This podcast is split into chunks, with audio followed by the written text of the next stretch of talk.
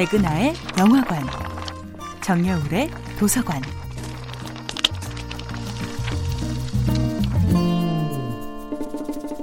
안녕하세요. 여러분과 아름답고 풍요로운 책 이야기를 나누고 있는 작가 정여울입니다.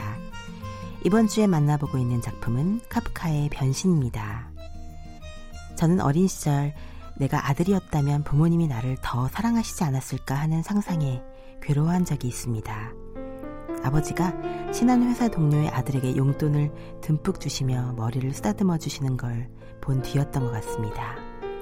목욕탕에서 아버지의 등을 밀어주는 아들, 아버지와 함께 축구를 하는 아들, 장기나 바둑을 두며 아버지와 대화하는 다른 집 아들들을 제 아버지도 부러워하셨지요.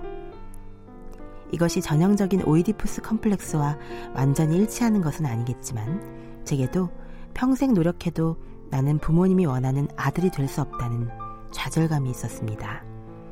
어머니에게 야단맞는 것은 익숙했지만 가끔 아버지가 매를 드시거나 화를 내시면 세상이 무너지는 듯 슬프고 무서웠던 기억도 있습니다.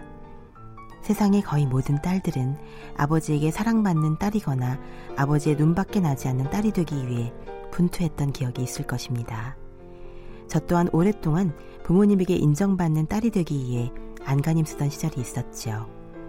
어느 순간 그런 저를 극복하게 만든 것은 부모님의 기대에 걸맞는 딸이 되는 것이 아니라 부모의 뜻과 상관없이 내가 진심으로 원하는 길을 찾는 과정에서 느낀 희로애락이었습니다.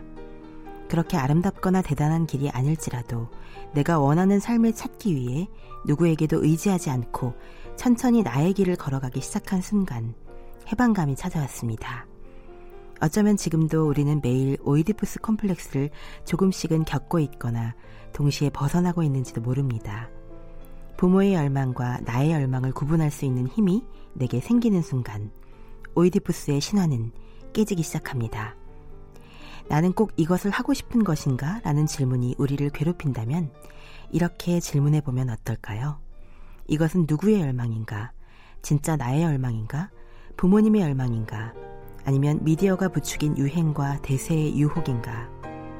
카프카의 변신이 아직도 전 세계 독자들에게 사랑받고 있는 이유는 무엇일까요? 아직 우리가 완전히 벗어나지 못한 오이디푸스 컴플렉스를 날카롭게, 그러나 눈부시게 온몸으로 돌파하고 있는 그레고르를 향한 연민과 공감 때문일 것입니다. 정여울의 도서관이었습니다.